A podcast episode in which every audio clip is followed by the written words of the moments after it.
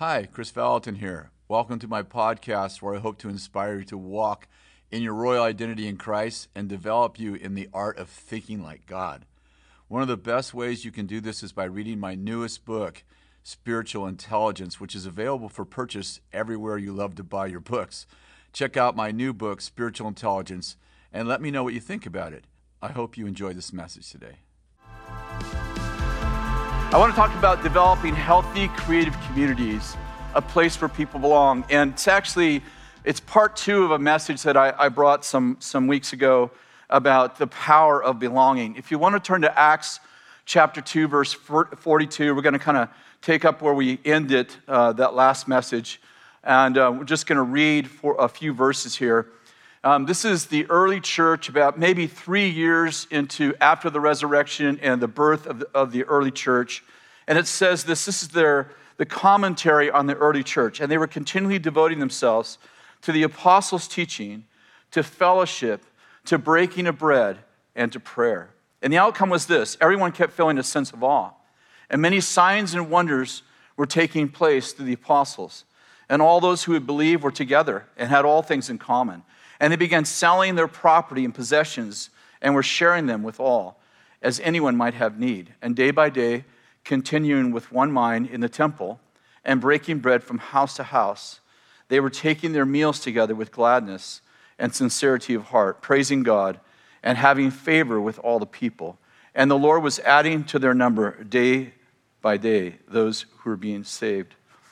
Um, this is really uh, powerful passage about how the early church functioned, that they were in the temple, but they were day by day in houses. So I think that in the midst of this COVID, we've found, uh, we've found our, our place in our homes, and it feels to me like the early church in that we're so much of the expressions of faith are happening home to home, house to house. But I wanted you to notice something I uh, brought out uh, a few weeks ago, and that is did you notice it says that they were devoting themselves, they were continually devoting themselves to the apostles' teaching, to fellowship, to breaking of bread, and to prayer. And I think what's interesting here, although these four uh, pillars are all important, isn't it interesting that breaking of bread and fellowship were actually mentioned before prayer? I don't mean necessarily they were more important, but isn't it powerful that fellowship and breaking of bread was mentioned in the midst of the apostles' teaching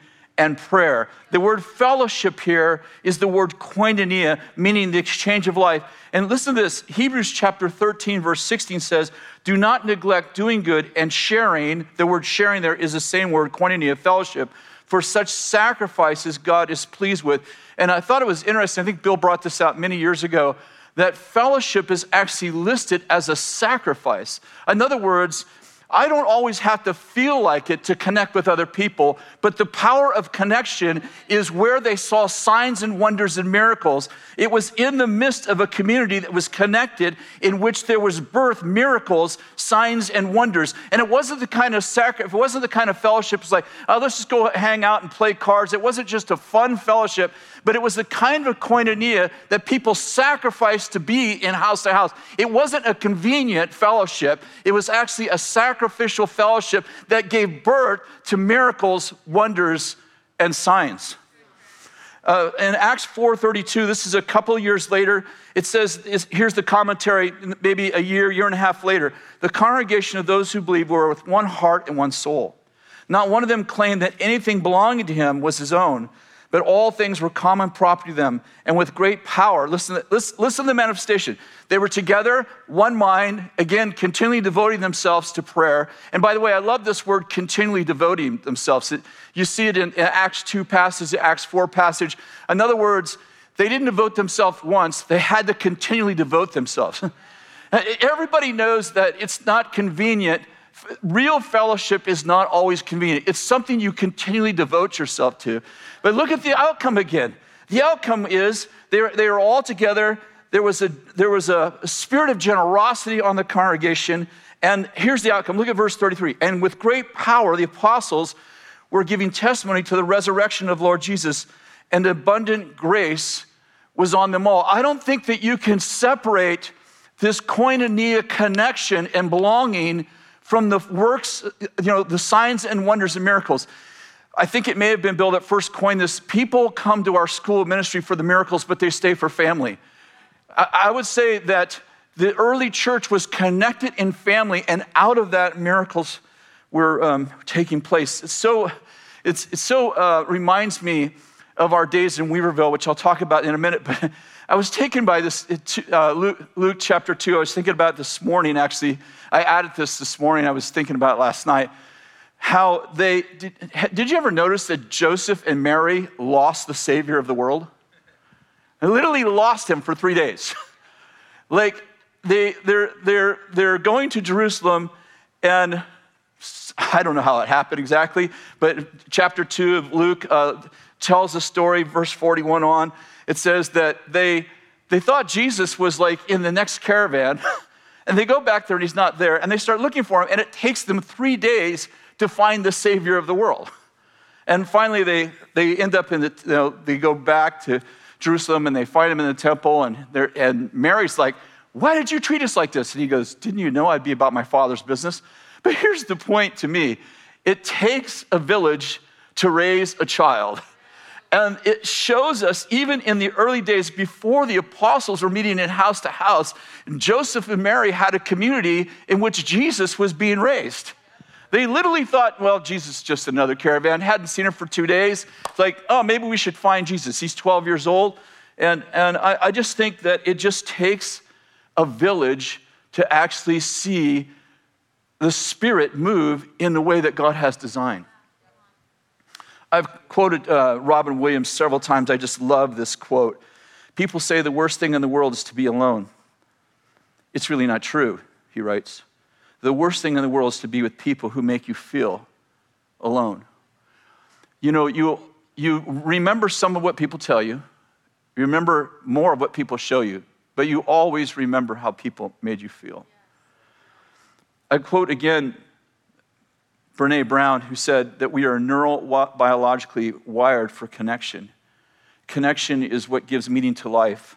Even boys join gangs to feel connected. Blanc, Connection means that uh, there's a sense of belonging. I'm known. I, I, I was going to share about so much of this, maybe we'd call it Bethel 2.0 in the sense that this church has been going for a long time before, well, Bill was here early on, then left, and then came back. But I mean, to honor our roots, this church was going for years before any of us got here. And, uh, and then we came down from Weaverville, Bill first, of course, and then um, all of us, and our kids, and Brian and Jen, and um, Eric and Candace, and uh, all, just all of us, and so many of our team that you wouldn't know that are in the background that are actually making all of this happen. So many of us grew up in this little town of Weaverville. And I was thinking about the whole, whole thing about being known. You know, when you're in a small community, nobody has to tell you to have fellowship, especially when you grow up in the mountains, because in order to get through a snowstorm, you have to know your neighbors. You get stuck in the snow, your neighbors come and help you out, your electricity goes off, you have to share things. Hey, do you got some wood? We're out of wood. And there is just a natural kind of connection that happens. You, you live in the same town for 20 years and you walk in a restaurant and you know you the, the, wait, the waiter or the waitress knows what you need. Oh, you want your special, they call you by name, and you don't even realize it, but there's a deep sense of connection when you are known. When someone knows your name, often you go into a restaurant and one of the menus is named after somebody in our town. It might even be one of us. And they go, Oh, would you like the, you know, would you like the Bill special? Would you like the, and, and the, there is a, I, I, I don't know how to explain it exactly except for to say, we grew up being known. Not only did we know each other, we were in a community that knew us. And I, I, I didn't really think through too much about it until the last year. I just been thinking about how that connection, that koinonia, the sense that I belong somewhere, that if I fail, I still belong somewhere, that that actually created the R&D, the research and development, it, it created the, the context, the underlayment, if you will, the safety net for the things that we're sharing today, the things we're doing today, they were actually, they were actually rooted in covenant connection. Sorry. They were actually rooted in covenant connection where people could fail, but they knew that they were still part of a family. And we, we went through high water, as they say, and hell together. We, we saw in our, I think it was Bill's first or second year, which would have been our third or fourth year in this little community of Weaverville, way up in the Trinity Alps. We, we believed God for a miracle for this, for a baby. And actually, her name was Faith. And we found out, uh, I think six or eight months after she was born, that she had a brain tumor. And we were just praying and believing God. And we walked through that, that with that girl, and that, that girl did not live. And that was a big hit for us. And I remember us gathering together the day of that, of that little girl's death. And we just, we did connection. We, we, we, we suffered together. We had victories together. We loved together. And we, we fought together. And we struggled together. And the outcome of that was a great bond.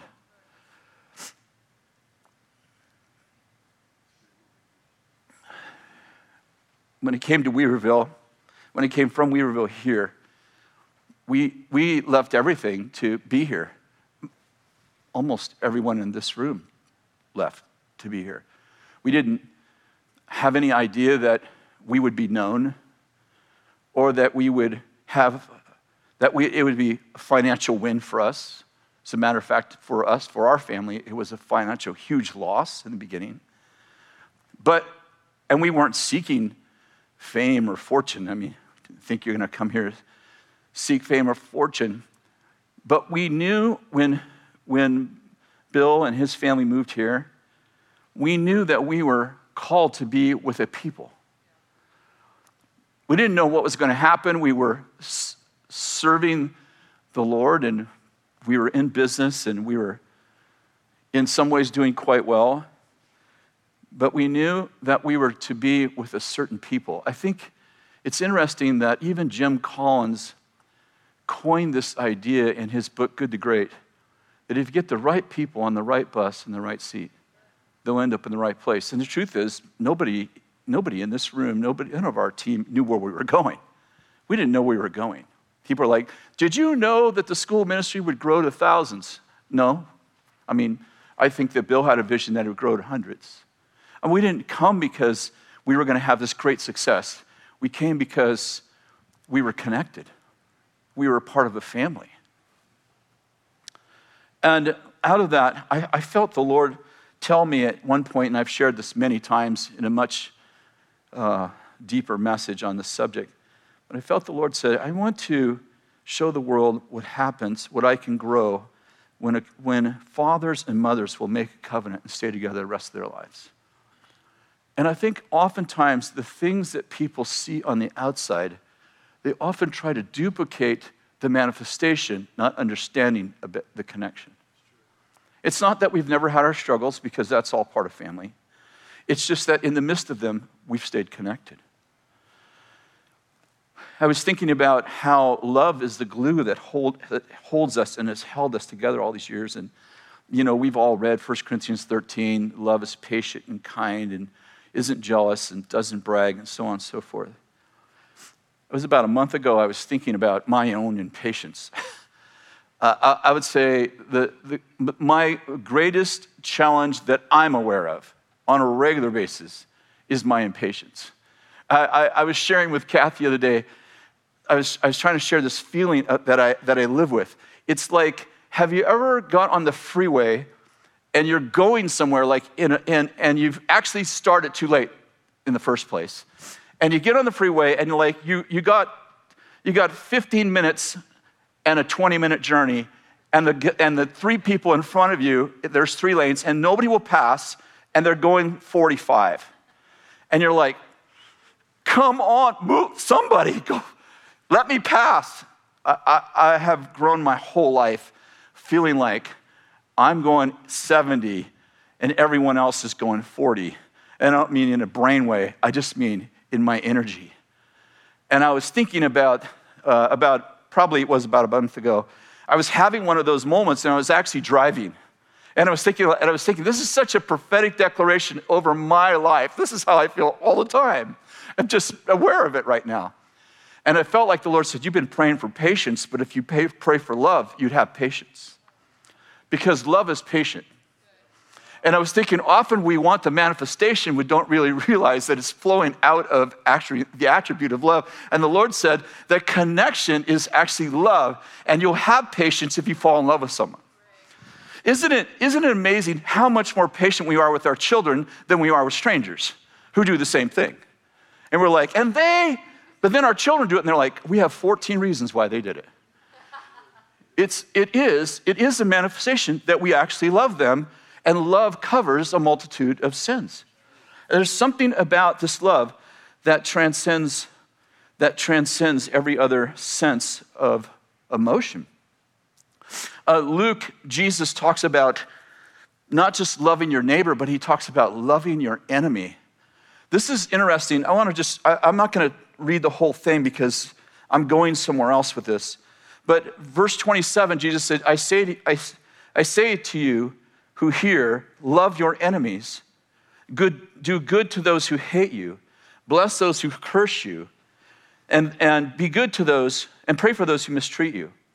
And he goes on to talk about if someone hits you on the right cheek, give them your left. Someone takes your shirt, give them your coat.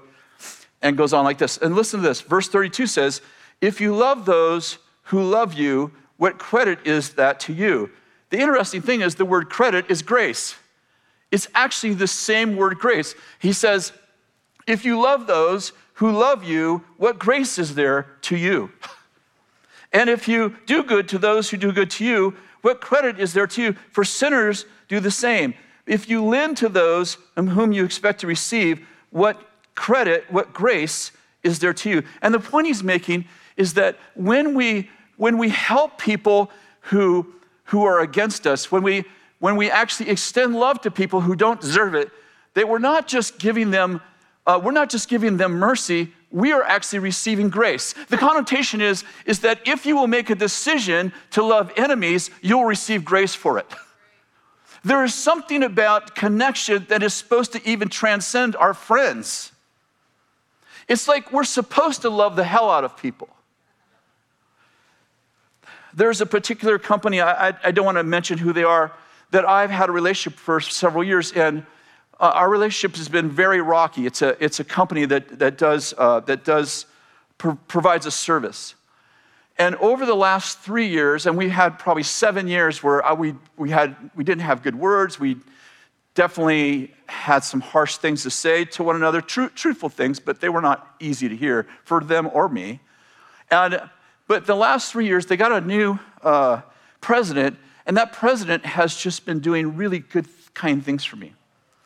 And uh, at Christmas, he, they, the company sent me uh, a significant sized gift and said, Hey, just Merry Christmas. And I was thinking about how I have decided, like, you are not, you don't belong in my world. And for three years, they've said, You still belong in ours. And when I got the Christmas card, I actually was in a stack, and Kathy put it on my desk, and I stacked a bunch of stuff on it, and I went to throw that stack away that was in my stack of throwaway stuff.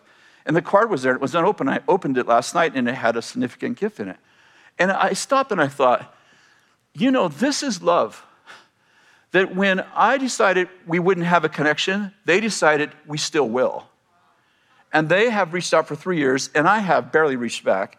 And I was just thinking about grace is coming. To, great, they have received grace to love people who didn't love them back.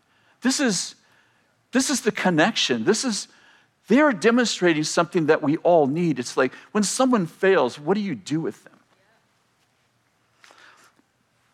them?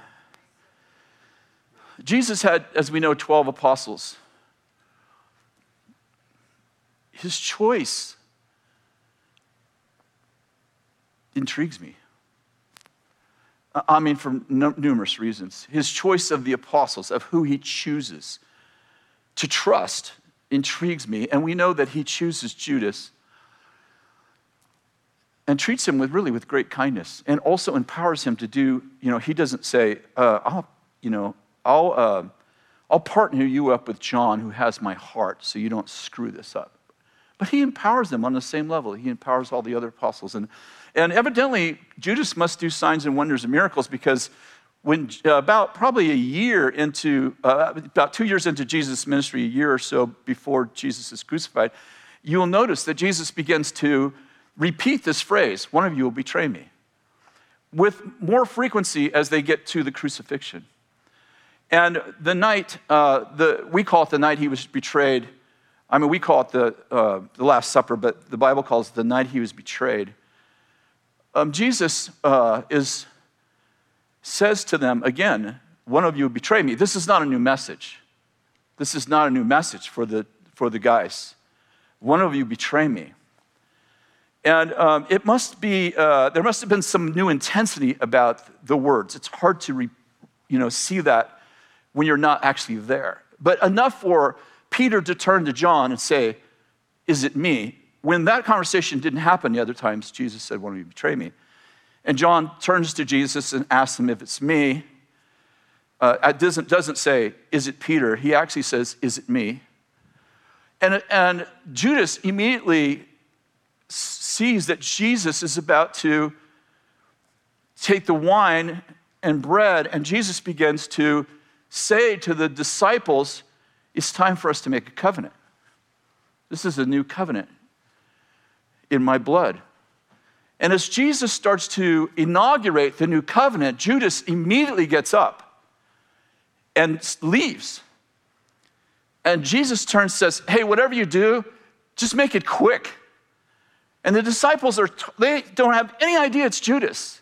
I mean, they say, Oh, they thought, I think John records that, they, that, that all the disciples thought that Jesus was saying, uh, Go give that offering, because he was the treasurer, and get back here quick. He didn't understand even then that Judas, I mean, Judas was so hidden that they didn't think, well, it was probably Judas. And Judas goes out, and you know the story. He betrays Jesus with a kiss in later on in the evening. It struck me many years ago that the Judas spirit is so alive today that when Jesus says, let's make a covenant, the Judas spirit wants intimacy without covenant. It's the cohabiting spirit. Judas betrayed Jesus with a kiss because the Judas spirit wants intimacy but doesn't want covenant. The world has taken up this mindset. I mean, it's not like this is brand new, like, hey, there was no, no such thing as fornication before the 20th century, the 21st century. Of course there was. But people felt shame when they had sex outside of marriage. They hid it. My mother got pregnant um, before she was married. My, my mom and dad immediately, as soon as my mom's, it was clear that my mom was pregnant, immediately eloped. Immediately eloped. Nowadays, people have kids with two and three different partners, and it's all okay. It's like there's no, not only is there no shame, there's almost a glory to it.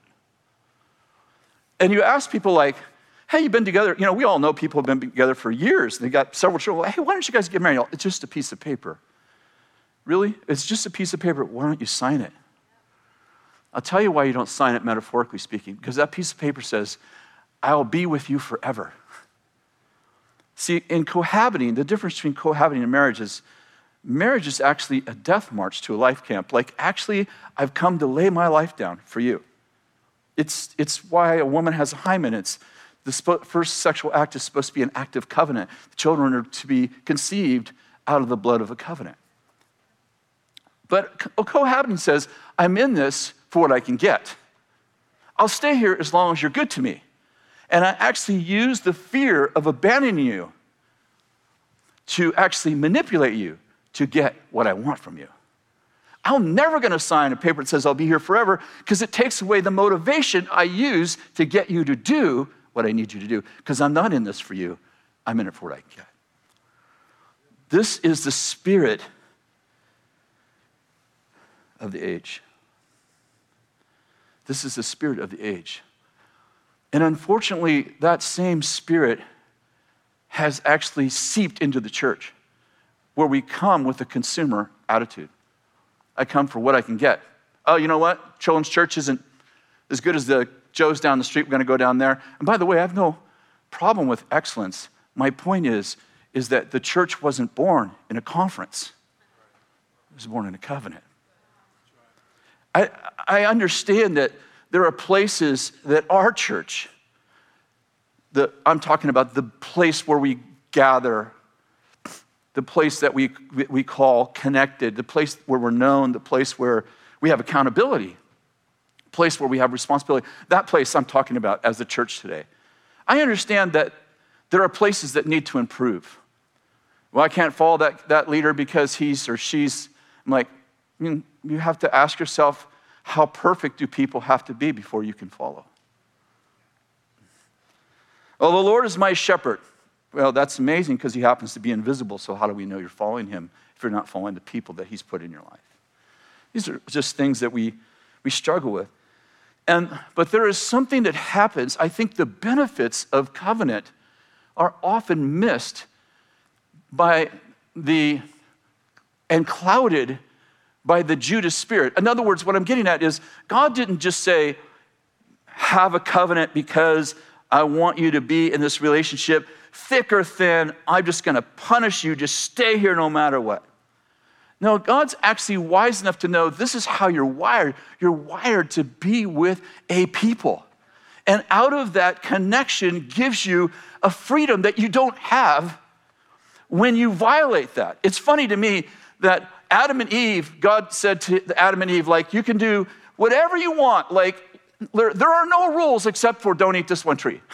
the only rule, this is the only rule the whole garden. Like, don't eat this one tree. They eat the one tree, as you know, that they weren't supposed to eat, and they're guilty.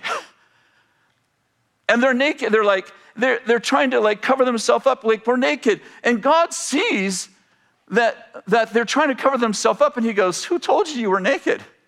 And the point I'm making is when I get out of the will of God, I end up with more rules than I had when I served God. Like the spirit of religion and what I call freedom actually puts me in a greater bondage. And I think, all I had to do when I was with God is obey. I end up with all these rules that I can't keep when I become my own God.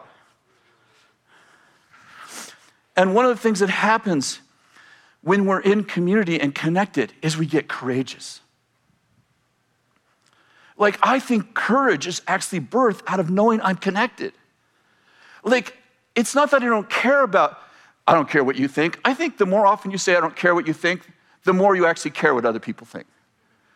But when you know that you belong somewhere, it gives you the courage to take a stand where you know it may not be popular because you actually have a connection to people who do love you. Jesus uh, was talking about John the Baptist. John's in prison, and John sends him this kind of weird message. You know, after he, John proclaims Jesus is the Messiah, then he goes, Hey, are you the one? And Jesus makes this powerful statement.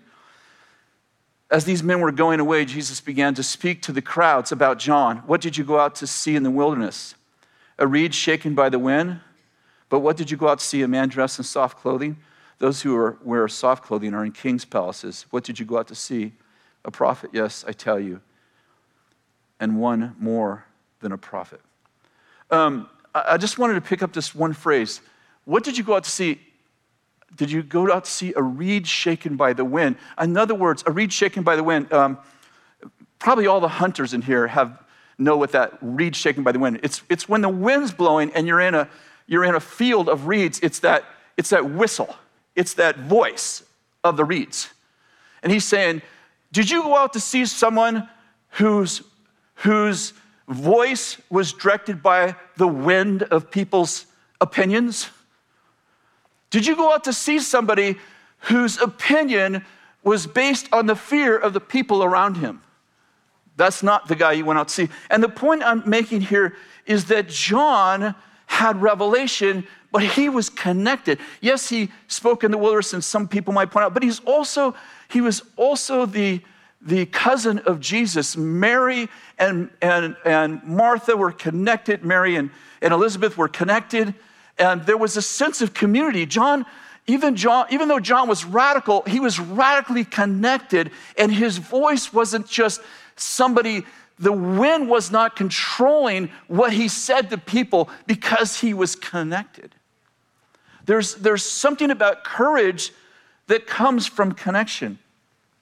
Jesus made this comment um, in, uh, also recorded in Matthew do not give what is holy to the dogs, do not throw your pearls before swine, or they will trample them under their feet. And I never saw this last part and turn and tear you to pieces. When we give revelation to people who have no value for it, they don't just hate the revelation, they hate you. There is something about having something beautiful. Let me, let me read it this way. There is something beautiful about sharing holy revelation with noble people who have a high value for God's insight. This is part of community. Part of community is I got this revelation. It deepens our connection because people do have value. Listen, if I share what's holy with people who have no value for it, they don't just hate the revelation, they hate me. But there's something that connects us through revelation when I'm with people who value what God has to say. I want to talk for a few minutes how this all connects community. I want to talk about a little bit how this affects the prophetic community. Because uh, the, the last part of this message, I want to talk about a little bit about 2021 and about the challenge that we have creating a culture of risk. Unlike a covenant community that this movement has been birthed in, the Christian community often rejects people who get a prophetic word wrong, make a mistake, or fail in their attempt to grow in God. The connotation is that you are not a Christian because you have failed. You are a false prophet or a false teacher or a false believer. And I, I just I wanted to point out that we that that Judas spirit has so seeped into the church that we actually choose who we'll be connected with by whether or not they succeed or fail. And we create a culture where failing, where failing is so, has such a high, um, let's see, how am I put it? That, that when I fail, I am, I am destined to lose connection or be disassociated or be discommunicated, you know, discommunicated excommunicated. And I, I'm trying to say that the church has taken up this Judas spirit. You failed, therefore you are disconnected. The, the challenge is not that the pushback that comes from the world, because you expect the world to not value those things. The challenge and the, and the, and the, the trepidation I have in my heart and what's motivating this message is what I see happening in the church. You failed. And I'm not, listen, I am very connected. I, I'm, I'm good. I'm concerned about how it affects people who we've been inspiring to take a risk, to step out in faith.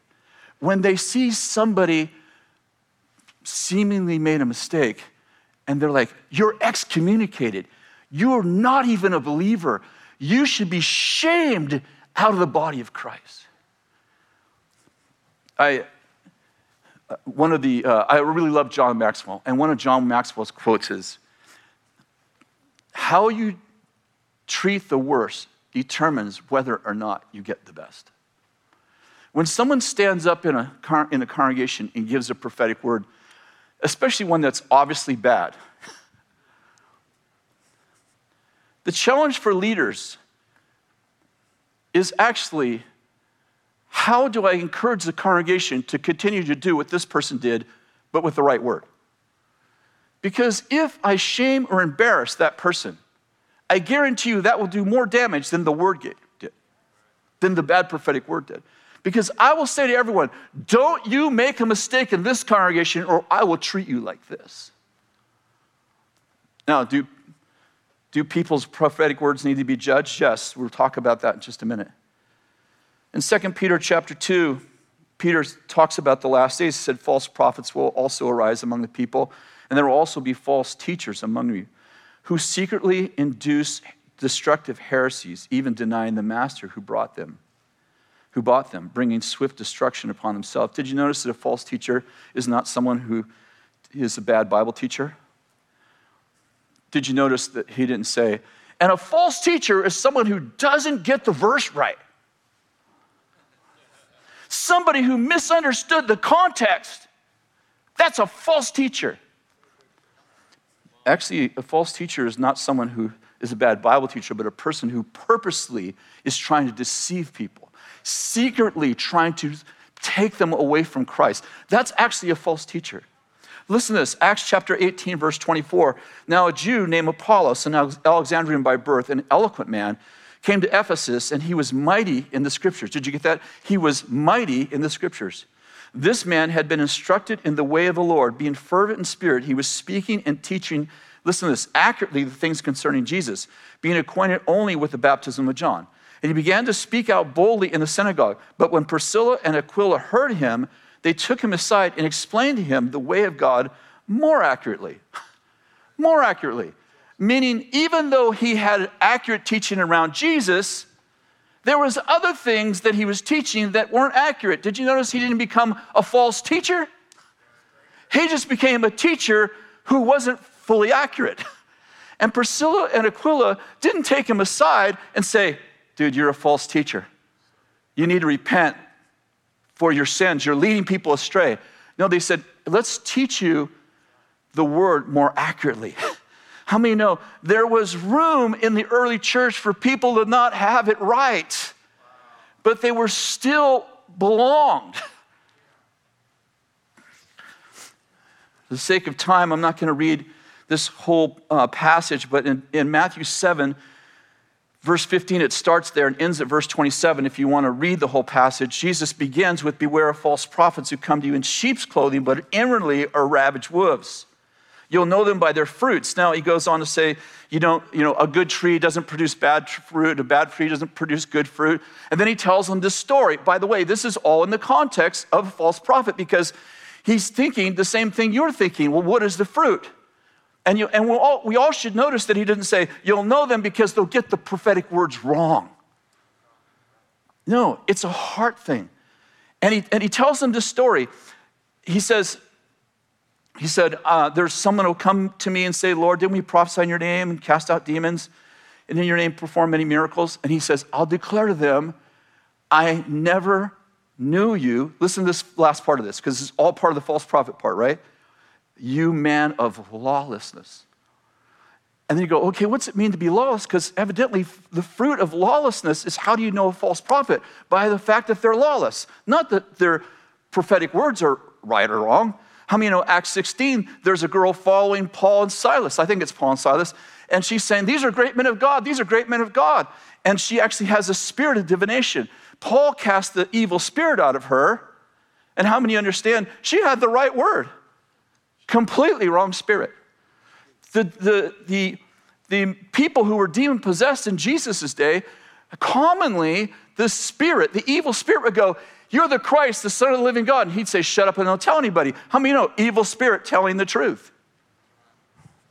But Jesus goes on to say, Everyone who hears these words of mine is, and does not act on them. This is the chapter, this is this is Matthew 7. Beware of false prophets. How do I know them? Their fruit. What's their fruit? They're lawless. How do I know if they're lawless? Well, man, one man built, built a house on a sand, another man, man built a house on a rock. What's that have to do with false prophets? Well, the one that built his house on the sand is the man who heard the word but didn't do it. The man who built his house on the rock is the man who heard the word and did it. What does lawless mean? You didn't obey. I listened, I could repeat it, but I didn't do it. And Jesus said, That's how you'll know they're false prophets. They don't actually obey. Has little to do with whether or not they get the prophetic words right or wrong. As a matter of fact, in 1 Corinthians chapter 14, Paul is talking to a very prophetic community. Probably the most prophetic community, at least that we have any history of in the Bible. And he's kind of getting them, you can imagine, they're really excited about the gifts, but it's kind of it's kind of a big old stew that doesn't really lead to anything. And so he's trying to like give some order to their public services. And he says to them, Let two or three prophets speak, okay, then let the others pass judgment. The connotation is right now. So the prophet's going to get up and speak, and there's going to be another prophet speak, and there's going to be another prophet speak. It doesn't have to just be three, but the point is, is that there's, a, there's some sense of order. And then there's going to be a group of prophetic people, or maybe it's not even the prophet who speaks. It could be because the context is about prophecy and not about prophets. But then when it's, when it's all said and done, Paul's like, then there ought to be some judgment. The judgment isn't judging the person like it was in the old covenant, it's judging the prophecies. And the connotation isn't, you got it wrong. The connotation is, hey, that prophecy you gave, I, I don't know if you got some of you in there. And, and they were, they, and how do you judge a prophecy when prophecy is always about the future? Did you notice that? Because prophecy is foretelling and foretelling. How do you know if it's a prophecy, if it's about the future, and you're supposed to judge it immediately? Because what you're judging is source. God can't lie. So when we determine that the source is the Holy Spirit and not the human spirit or the evil spirit, then we know that prophecy is going to come to pass in its time because the source is a person who cannot lie. In 1 Thessalonians chapter 19, he writes, I'm sorry, 1 Thessalonians chapter 5, verse 19 says, Do not quench the spirit do not, do not despise prophetic utterances. Examine everything carefully and then hold fast to that which is good. This is really, really clear. He says, Do not despise, no, I'm sorry, I think it starts, do not quench the spirit. Did you notice that he ties quenching the spirit with despising prophetic utterances? He actually says, You've actually shut down the Holy Spirit because you've despised prophetic utterances. Why would you despise prophetic utterances in the early church? I mean, you didn't have the theology we have today. I would say it's because a lot of prophetic ministry probably didn't, probably wasn't accurate. As a matter of fact, you'll notice that Paul says, don't despise prophetic utterances, but you should examine it carefully and hold fast to the part that's good.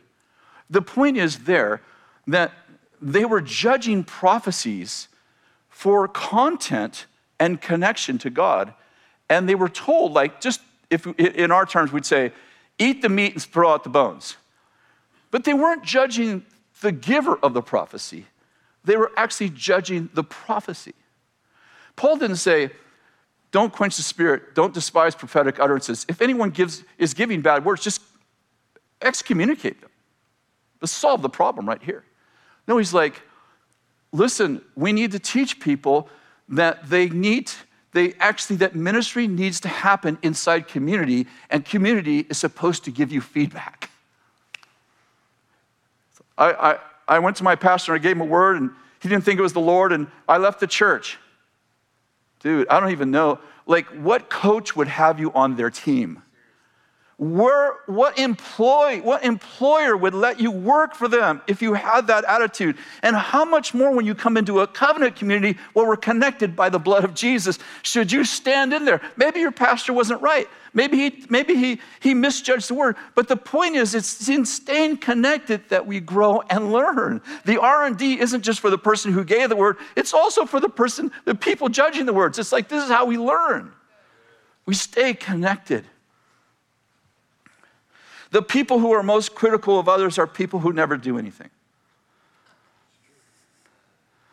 I want to read you an excerpt, it's probably three minutes long, out of the book I just wrote, Spiritual Intelligence. Jesus put his disciples in a boat and sent them to the other side.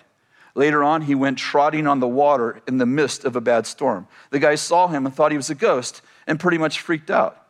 Jesus spoke to them, saying, Take courage, it is I, do not be afraid. Peter suddenly had this brilliant idea. He yells, Lord, if it's you, command me to come out on the water. you have to admit the guy's got guts. Yet on the surface, Peter doesn't seem to be the sharpest knife in the drawer. I mean, if a ghost can talk to you uh, from the water, certainly he can say, Come. Yet Peter possesses a special kind of spiritual intelligence that's rooted in faith and inspired by courage. The rest of the story is pretty powerful. Jesus shouted, Come.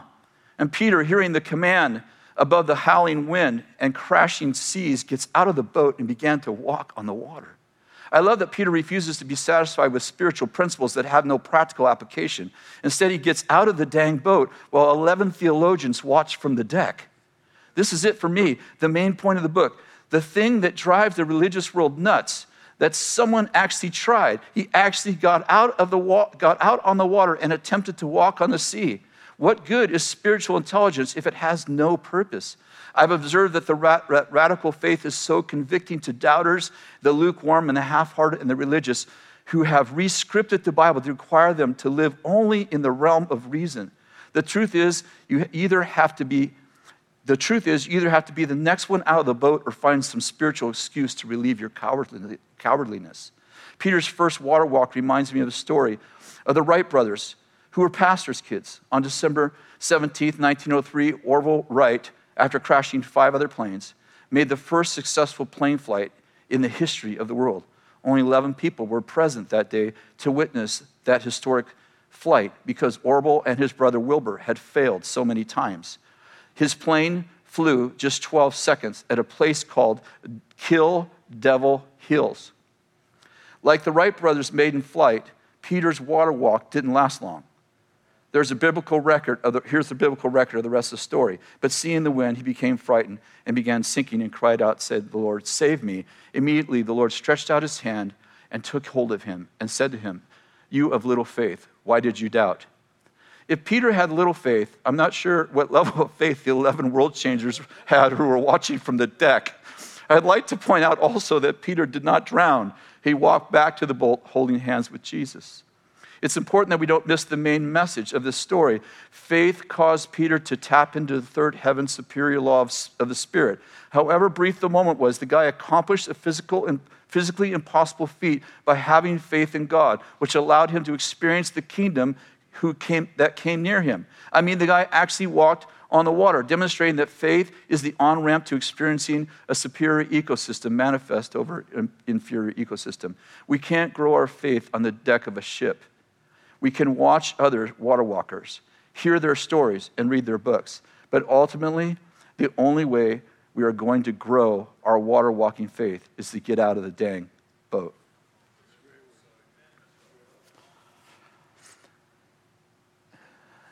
What's the point of this message?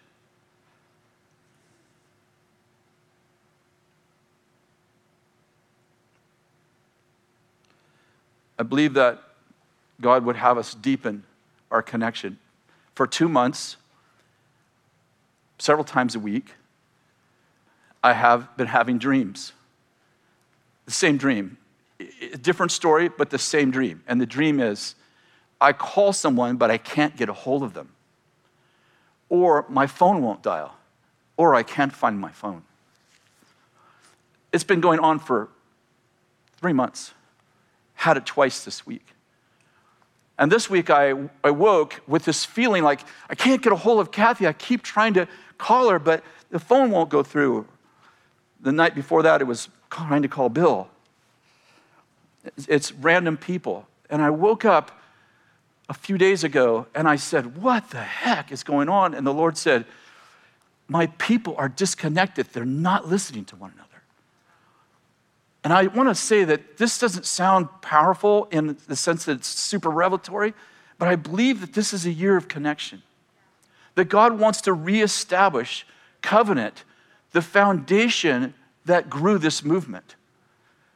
That we have to get past, obviously, offenses, but fellowship is a sacrifice that goes beyond convenience.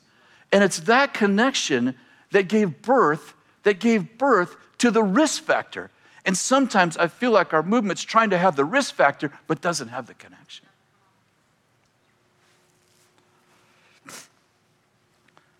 I believe that the Lord is shifting our very movement. I believe that 2021 is going to bring spirit led strategies that rock the world and begin to the process of making crooked places straight, that sound wisdom and brilliance will be the story of the day, and that church will emerge like Joseph out of prison, Daniel from the POW camp, and like Esther, we'll build covenant relationships with royalty. But I believe all of that is only going to happen if we'll rebuild covenant.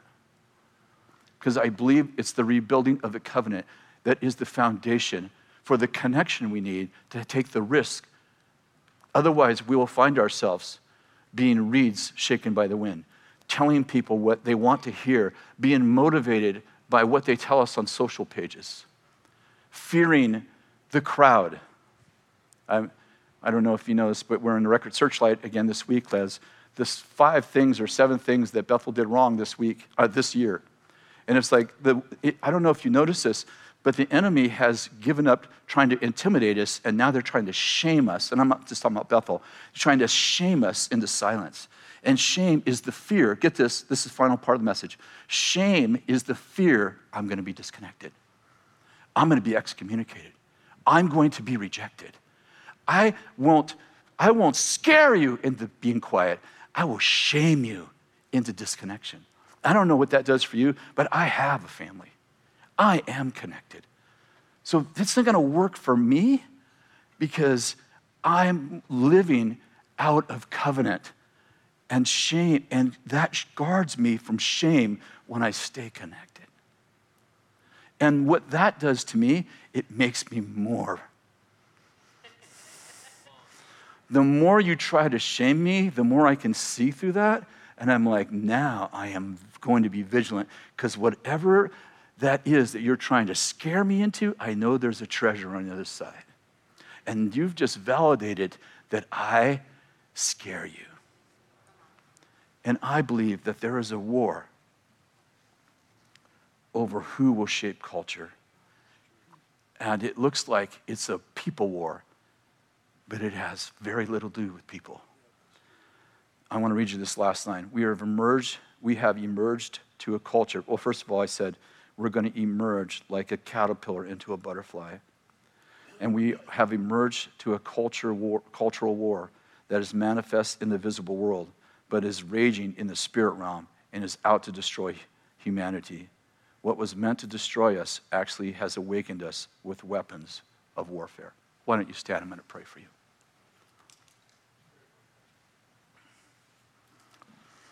Some of you are watching this and you've gotten angry with your leaders. I don't even have to prophesy this because you write to me. Our pastors didn't open their cowards. Really easy to have opinions about things that you have no responsibility for. Maybe they were afraid. So if they were afraid, should they be excommunicated? Do they not qualify any longer? You've never done anything out of fear. What I'm getting at is this is I believe that the Lord wants you to make a new connection. He wants you to do what my friends at that business did and said, I'm staying connected even if you won't stay connected with me. and I want to just pray that God would give us a covenant heart, not a Judas heart, but a covenant heart that says, This is hard, but I'm staying in this. This is hard, but I'm staying connected. Lord, I thank you. I thank you that you actually laid down your life for my sin, but also you taught me this is how you get life. You lay down yours you pick up other people's, and that's how you're going to find great grace in your life. Lord, I pray that we would not be of the people who live selfishly, moving from place to place just so we can get what we want, but that we would demonstrate the love of Jesus in that we take up our cross and daily lay down our lives so that other people could have life. And Lord, I bless everyone that's watching. I pray that there be a new sense of connection and love. And I pray that that love that would cause them to be patient, that love would cause them to be connected, that love would cause them to not be jealous, and so on and so forth. That they would grow so much in love for their families, for their friends, for their leaders, for their, for their spiritual connections, that love would outlast every other thing that is trying to separate them. And I bless people who are cursing us, Lord. I bless them. I bless that newspaper reporter that insists on writing negative, negative stuff about us, about me. Lord, I just bless him. I pray, God, you would actually encounter him and show him your love. And I bless everyone who's watching this message in Jesus' name. Amen. God bless you. I hope you enjoyed that message. You know that this podcast exists to inspire you to walk in your royal identity in Christ and develop you in the art of thinking like God. I want you to experience what it means to truly think like God and have the mind of Christ. So, just a quick reminder that one of the best ways to do this is to read my book, Spiritual Intelligence, which is available for purchase everywhere you love to buy books. Thanks for listening, and don't forget to share your thoughts with me.